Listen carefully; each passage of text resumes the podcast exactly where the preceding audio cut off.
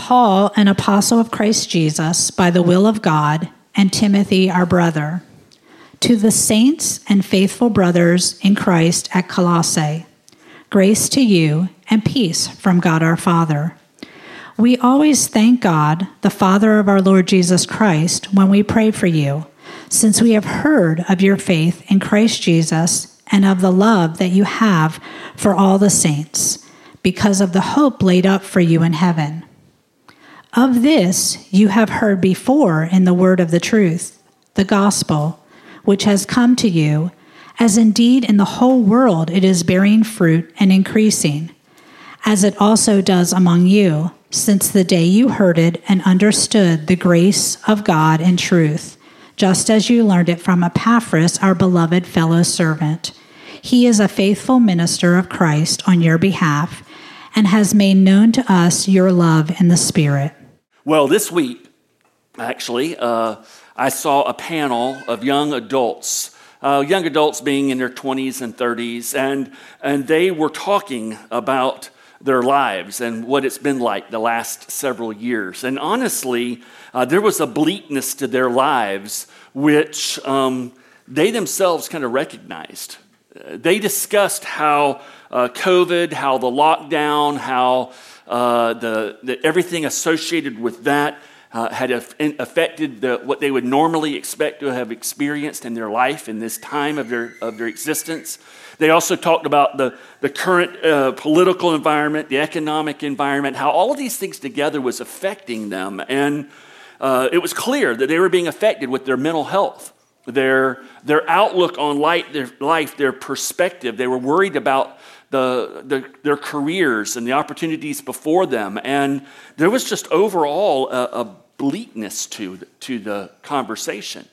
And so they gave examples of how they were attempting to cope with this, this outlook, uh, the, the, events that they were participating in, the, the relationships that they were trying to form, the different parties and venues that they would go to in order to have fun and uh, taking trips, or, and for some of them, even the frank discussion about uh, uh, alcohol and, and, substance abuse, in order to have a, a sense of happiness, a sense of wholeness and fulfillment in their lives. As a group, they expressed hope that one day in the future, they would have that sense of fulfillment that they craved. But as you looked at their body language and their facial expressions, you could already see that uh, maybe the seeds of cynicism and doubt had been fully planted and were beginning to bloom. Um, this desire for a full and a meaningful life is not a new desire, it is a universal desire that has been in place since the creation of man. We're created with this need in our lives. And if you look at history, the, the great philosophers, for example, of, of Greece and Rome, they actively sought answers to that need. How do we have a full life? What gives us meaning and fullness in life? And as you progress from them all the way through the, the philosophers of the Middle Ages and modern times, if you look at the great religions of the world, all of them, in one way or another, are speaking to this need that we have for fulfillment and meaning in our life. It's a need, frankly, that is the source of the issue that prompted Paul to write to the Colossian church as they were being challenged by outsiders and even some inside their church on how to meet this need for fulfillment and meaning. So, this morning, we start a new series of messages that's going to take us all the way through the month of May. Uh, it's a series of messages based out of the book of Colossians, a series entitled Christ Preeminent. We're going to be here in this book, plumbing its depths, working our way through the four chapters, thinking around 13 or 14 messages, seeing what it has to say for us today. This morning, it's kind of the introduction to the books, the introduction to the series. And so this morning, we're going to start by first examining Paul's greeting, and then we will see the, the major portion of the passage Paul's gratitude of towards the Colossian church. In the first two verses, you have a standard greeting kind of from Paul to most of the churches that he would write to. And in that standard greeting, you will find that Paul is very intentional and he's very revealing. He's intentional in that in the subsequent verses of this passage, they are going to be, there's carefully crafted words and phrases that are meant to establish rapport and common ground with the Colossians, a group of people Paul has never met. He, Paul did not plant this church. He didn't start it. He's not met them. And so he's writing them. Of course, they know who he is, but he begins this letter in a way to immediately kind of just establish credibility and rapport and common ground with them.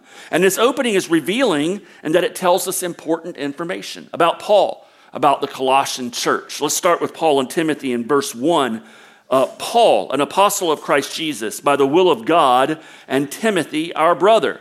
Paul is an apostle. Now, in the New Testament, that word apostle can be what we would call a small letter A apostle. It's just a generic word for messenger. And certainly, Paul was a messenger, but he's more. There's also what we would refer to as a, a capital letter A apostle, the title apostle. And this is who Paul is. Um, he is this context is more formal. He is one who is sent as a commissioned ambassador for Christ. He has been authorized. He's an official authorized spokesman who has been empowered by Christ with special abilities and gifts to represent Jesus and his kingdom. This is one of several offices that you will find in the New Testament church. To the Ephesians, uh, a letter that he wrote at the same time as Colossians, and these letters were delivered all together. To the Ephesians, he writes in chapter 4, verse 11 Now these are the gifts that Christ gave to the church the apostles, the prophets, the evangelists, and the pastors and teachers. Their responsibility is to equip God's people to do his work and build up the church, the body of Christ. Now, the office of apostle, prophet, these offices died out with the first generation of believers due to the, to the special requirements that had to have been met to be considered an apostle or a prophet. Between those special requirements and the, the finishing of the scriptures, we do not have large letter apostles and capital letter P prophets today. With the closing of scripture, with the, with the passing of the first generation, those offices are no longer in existence. So, church, when you see someone representing themselves as Apostle John Smith of the Apostolic Church of whatever, you should say to in your mind, either the person just doesn't know his scriptures or is a charlatan, one of the two, because we don't have apostles like Paul and Peter today. It's important to realize that, okay? But we do have evangelists, pastors, and teachers. Evangelist might be our uh, word that would be kind of uh, synonymous with our idea of a missionary. Uh, pastor teachers are that's people like myself uh, who are shepherds of the church and called to pastoral ministry. And so we have those in place. Paul, as an apostle, is accompanied by Timothy, our brother. It's very possible that the Colossians knew Timothy as uh, he, along with Epaphras, who's referred to in verses 7 and 8, were actually the ones who brought the gospel to Colossae and helped plant this church. Timothy is with Paul. Paul is in Rome, he's in prison. The date is around 60, 61 AD. This is the time that we studied a, a while back when we went through the book of Acts and we got to Acts chapter 28. We finished that series. We finished with Paul being under house arrest this is the time when this book was written. With Paul in uh, Rome is Timothy, Luke, Demas, Tychicus, a bunch of other guys, including another one by the name of Onesimus. Paul sends this letter along with Ephesians, a letter to the church at Laodicea, maybe some other letters. He sends them by courier. Tychicus was a man who would often be with Paul, ministering with Paul, but then would carry letters to the various churches through the ministry of Paul. In this case, Tychicus and Onesimus bring this letter to the Colossian church to them. Tychicus is from the area. Onesimus has a more interesting backstory. He was an escaped slave.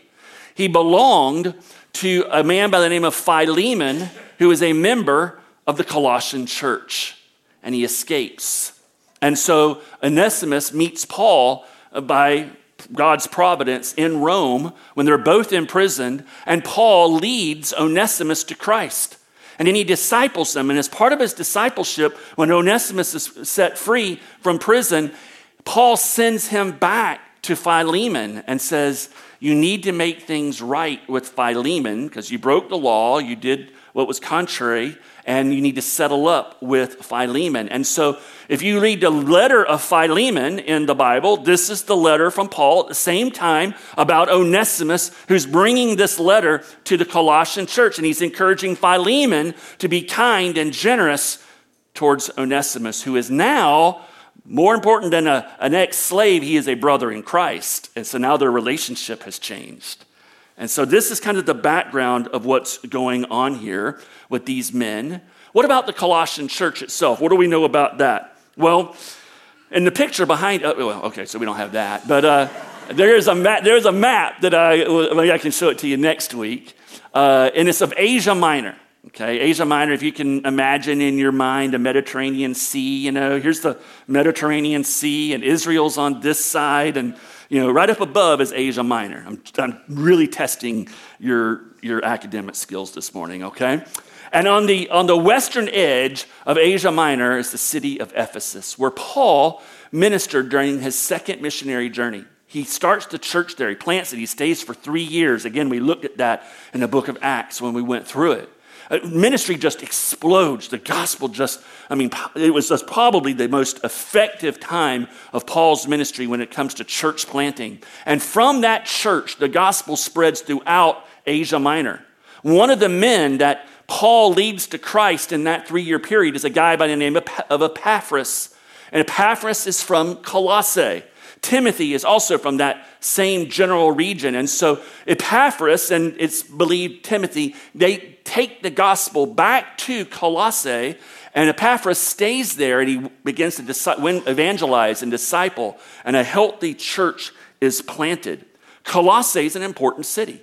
It's on a major highway that connected uh, Greece and Rome with, the, with Persia and the Far East. Uh, the city had been around for more than 500 years. It was a large city, it was a very wealthy city. They exported a, a certain kind of wool that was highly desired and very expensive. I'll give you an example. This letter was written in 60, 61 AD. A few years after, about in 65, 66, a major earthquake comes and strikes the area, like we just saw in the news, because that region is, is prone to horrible earthquakes. The city of Colossae is wiped out, it's just destroyed. And so when Rome offers the citizens the money to help rebuild their city, they said, no, no, thank you, we got it. and they did. And they rebuilt their city in a, in a magnificent way. So this city is an important city. Major road that goes through there um, back a, a, couple hundred years earlier. Antiochus III, the, the ruler of the Seleucid dynasty, he transplants between 10 and 20,000 Jews from Palestine to this very area between Colossae and Laodicea and Hierapolis. And so you have a, a, heavy Jewish influence in this city. And if you know anything about Paul and, and the people who did ministry with him, what did they look for? They looked for cities where there was a Jewish presence because they would go into the synagogue and they would preach the gospel and they would see Jews come to Christ first, and then that would be the beginning of a church, and then it would spread to Gentiles. So this, this city is a, is a prime candidate for that approach to ministry. And as we'll see, this church, and we'll see this over the next several weeks, this church was dealing with challenges to the gospel that centered around the sufficiency of Christ. And it was coming from different areas, but it was all attacking this idea of fullness, meaningful, full, whole, complete life, as if Jesus can't provide that and something else is needed. Now, most importantly about this church from this text, you see that it was filled with genuine believers that were growing in their faith and they were experiencing a true relationship with God through Christ. He writes to the saints and faithful brothers. Let's pause right there for a moment.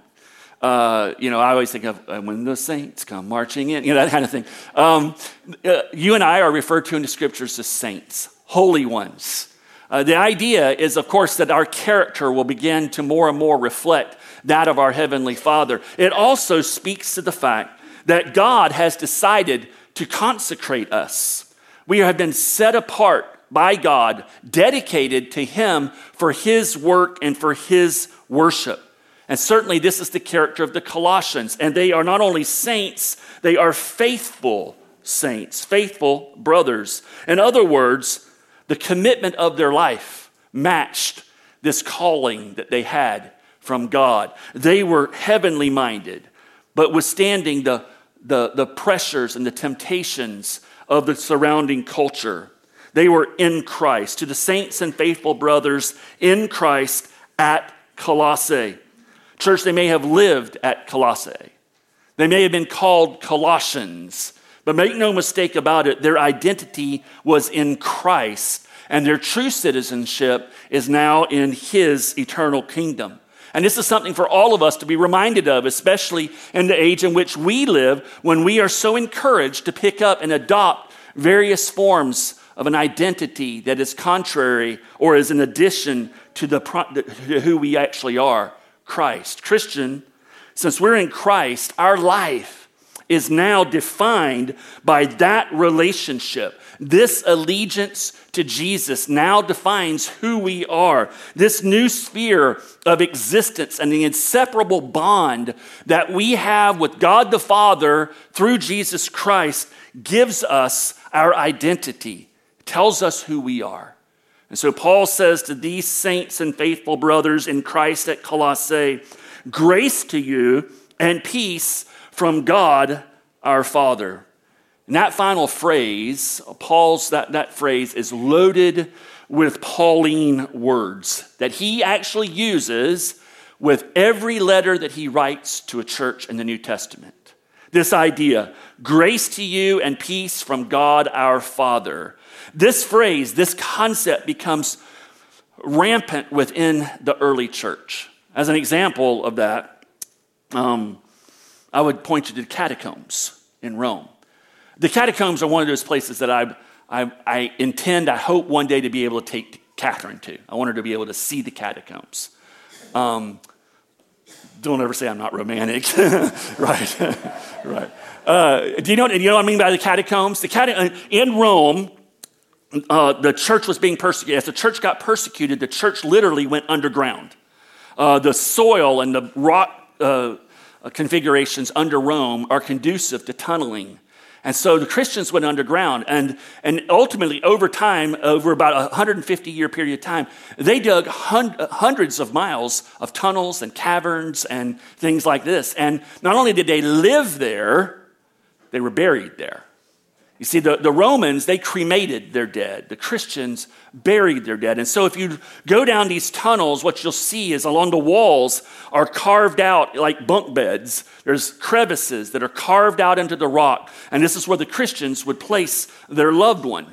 And then, just as we do with a headstone at a cemetery, and we'll put their name and something else on there, maybe a phrase like, you know, he was all right as a husband, but he was a better, you know, whatever. Uh, you know, we put, we put different things on there. They did the same.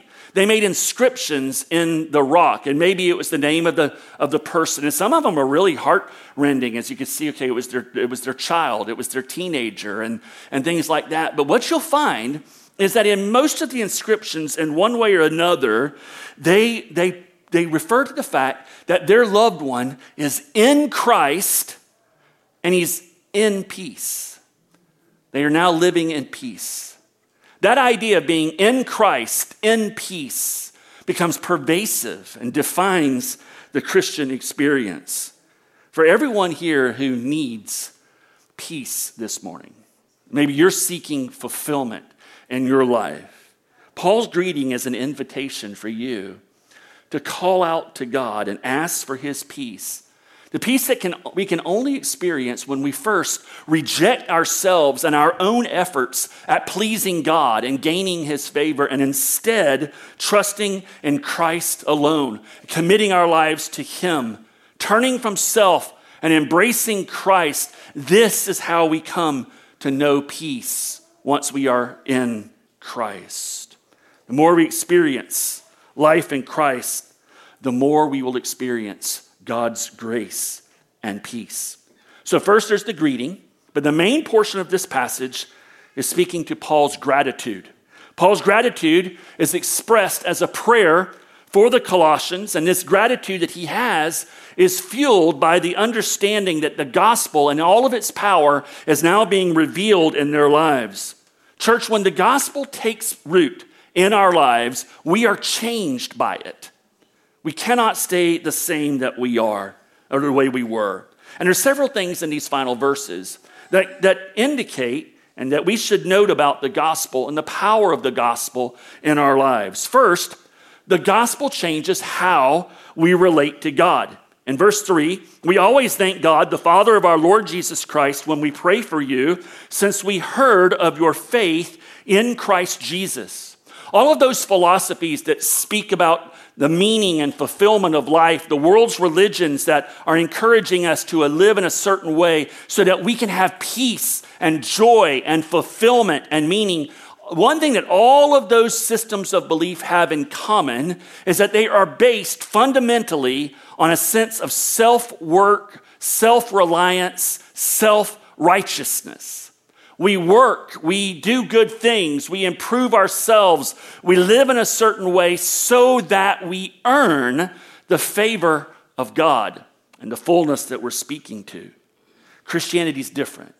And Paul points this out from the beginning that we do not relate to God through works. He tells the Ephesians, the letter that accompanied this one, for by grace are we saved through what? Faith. And the faith that we relate to Him is not even of ourselves. That very faith isn't something that we are good enough to generate. It is the gift of God, not of works. You see, salvation, a relationship with God, from beginning to end is based upon God's grace. The gospel teaches us to reject self reliance and personal merit as the basis for our relationship with God. This is true at the point of salvation, but church, this is true in how we continue to relate to God after we have trusted in Christ. The gospel teaches us we do not relate to God through our own personal work. We relate to God through the work of Jesus Christ that we're trusting in. And how good is that news? It's fantastic. Because at the end of the day, none of us measure up. None of us are good enough to relate to God on our own. Only Jesus is.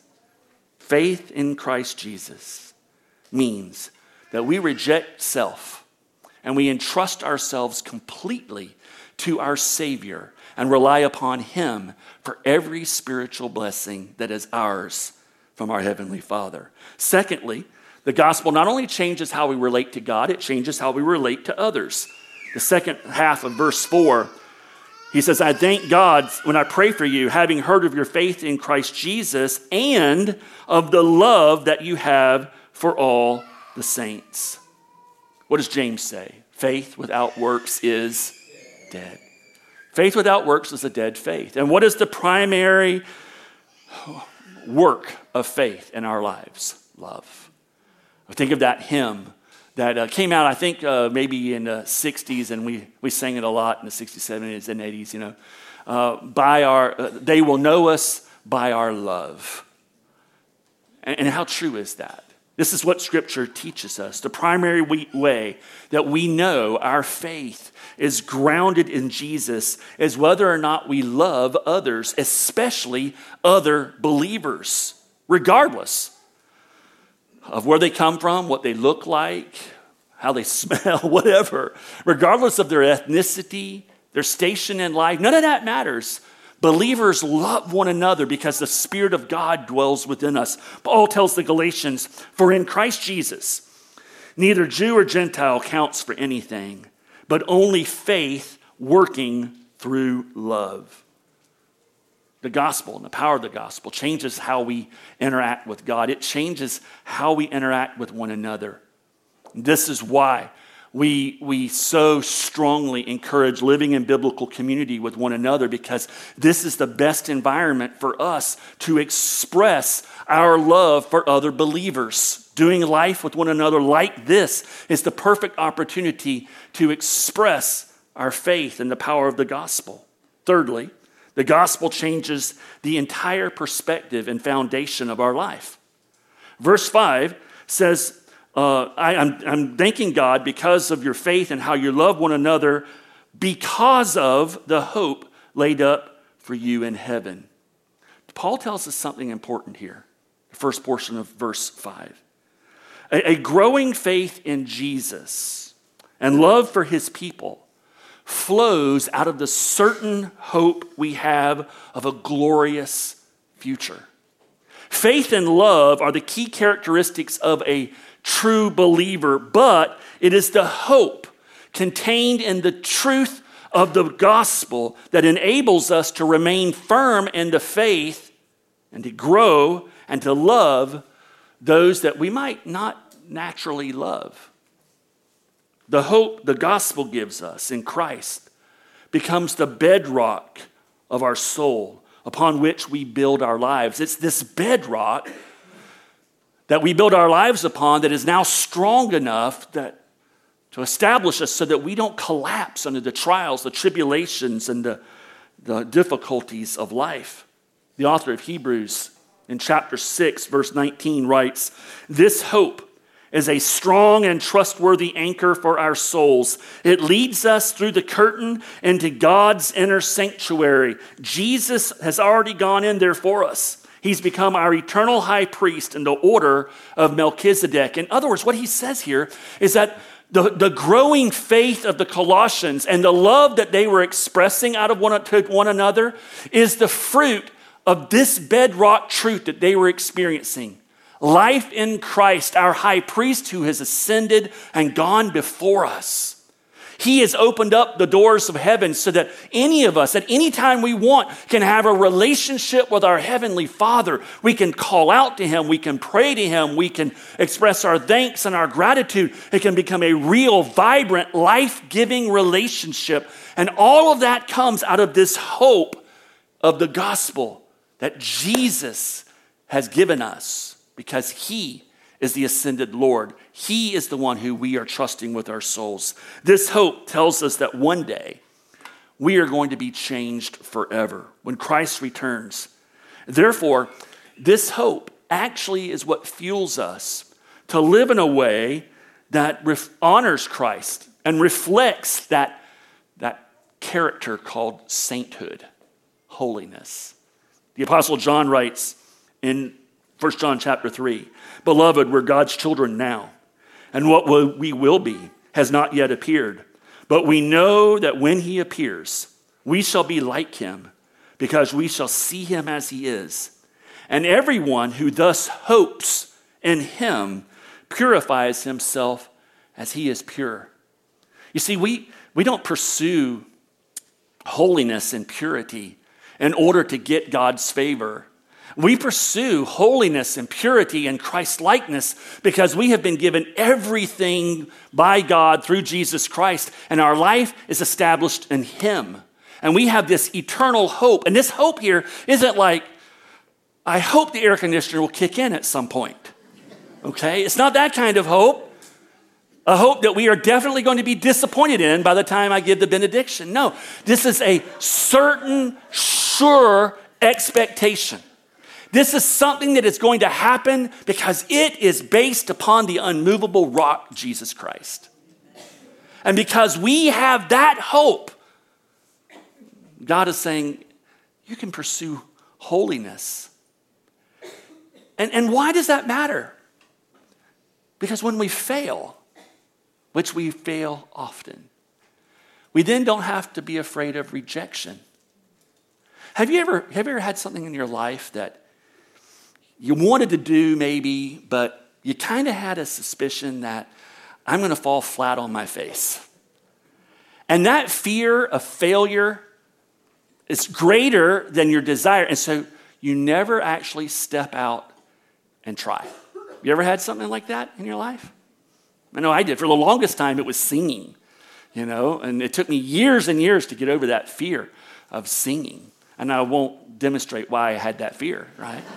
Um, But you know, if you think about it, most of us in here, no offense, you've lived long enough, as I have, that you know what life is like and the struggles of life, and you know how often we fail in trying to be like Christ, and how strong the presence of sin can be in our lives. Think about it. If we did not have this sure and certain hope as the bedrock of our life, we would be too afraid to step out and try to live for God because we'd say, What's the use? We're going to fail. But this hope says it doesn't matter if you fail because Jesus has already succeeded. Isn't that great? Jesus has already succeeded in our place so that we don't have to be afraid to come back to God at those times when we fail and say, Lord, I, I failed. Help me. Forgive me. Give me your grace. And we can do it over and over and over again because we are anchored in the rock that doesn't move. This is the hope of the gospel. This is why the gospel is good news. The gospel understands we aren't good enough to relate to God, but in Jesus we are, and we always will be. So there's this encouragement here. Finally, the gospel is powerful because it's the truth of God from God that the entire world needs to hear from those of us who are God's people. In the closing of this passage, he says, Of this you've heard before, in the word of the truth, the gospel, the word of the truth, the gospel. The gospel is good news because it's true, it's the truth of God which has come to you, as indeed in the whole world it is bearing fruit and increasing, as it also does among you, since the day you heard it and understood the grace of God in truth. Just as you learned it from Epaphras, our beloved fellow servant. He's a faithful minister of Christ on your behalf and has made known to us your love in the Spirit. If ever there was a passage that should encourage all of us, to engage with the mission of our church to bring gospel restoration to people's deepest needs in our broken world, this passage explains why. The gospel is powerful, and God uses people to bring the truth of the gospel to other people. And when that happens, something miraculous occurs. Lives are changed, destinies are changed, people come into the kingdom of God, churches are started, Cities are changed because of the power of the gospel. So we look at a passage like this, and we have to ask so what? We aren't the Colossian church. We aren't the Colossian church. We're covenant church. But we have so many of the same conditions in place. This is why this letter is so applicable to us. Seeker, it's applicable to you. Those of you who are seeking fulfillment and you're looking for answers, this passage is telling you that today can be the day where you find the source of fulfillment in Jesus Christ. If you'll turn to Him in repentance and faith and you'll stop, you'll reject self reliance, you can find that fulfillment, that wholeness, that completion that you're looking for. I want to encourage you, if that's you this morning, stop by our care area in the back of the room. We have people who can talk to you. Christian, when you think about this passage and this idea of this secure hope that our lives are to be grounded on, it does raise a, an important question and application. Are you trusting in the eternal hope of the gospel, or are you trusting in the false hopes that our culture bombards us with? I think for most of us, knowing you as well as I do, I think most of you would, uh, could say, Yes, I'm hoping in Jesus. It's not that we aren't hoping in Jesus. The issue arises is when we are hoping in Jesus plus something else that's being joined to Jesus, which is exactly the issue in the Colossian church that we'll see. It's people who are saying, yes, Jesus is great, and blah, blah, blah, blah, and they tack something on to Jesus. It's called syncretism, and we are bombarded by it in our culture. And unfortunately, we're bombarded by it and encouraged towards it, even within the influencers of evangelical church world. And this passage calls us back to remember that the gospel, the rock, our hope, is not Jesus plus something. Jesus plus something equals nothing. There's no hope there. The only hope is in Jesus. And so we have to ask ourselves Am I hoping in something other than Jesus or in addition to Jesus? And understand that answer can often appear to be very good things Good things that, and kept in their proper place, are gifts from God. But the heart of idolatry and false hope is to elevate God's gifts to a place of supremacy. It's an important question, Christian. Finally, as a church, one of the things that I was struck about in this passage is that Paul says, I heard about you. In other words, the reputation of this church spread all the way to Rome, where Paul hears about what's happening, and he is encouraged and strengthened and thankful. And so, church, I would just close with one simple question by way of application. When people hear the words covenant church, what do you hope our reputation will be? Heavenly Father, we thank you for all that you've given us in Christ, the bedrock of our salvation, the bedrock of our hope, the bedrock of our very lives. We ask for the grace that we need to live as saints who are in Christ. Though we live in Palm Bay or Melbourne or the beaches, we live there, but our citizenship is in your kingdom. Lord Jesus, help us. Help us to learn how to navigate these two worlds that we actually inhabit. One is our eternal, real destiny. One is where you have us planted to do ministry, to worship and work and glorify you. Lord, I pray that you would help us as a church to be vibrant and to grow, that our reputation to those outside of these walls will be as encouraging as the reputation of the Colossian church, a reputation that was justified because they, Lord Jesus, had a life that was grounded in you. May we be grounded in you, Lord Jesus, this week. Amen.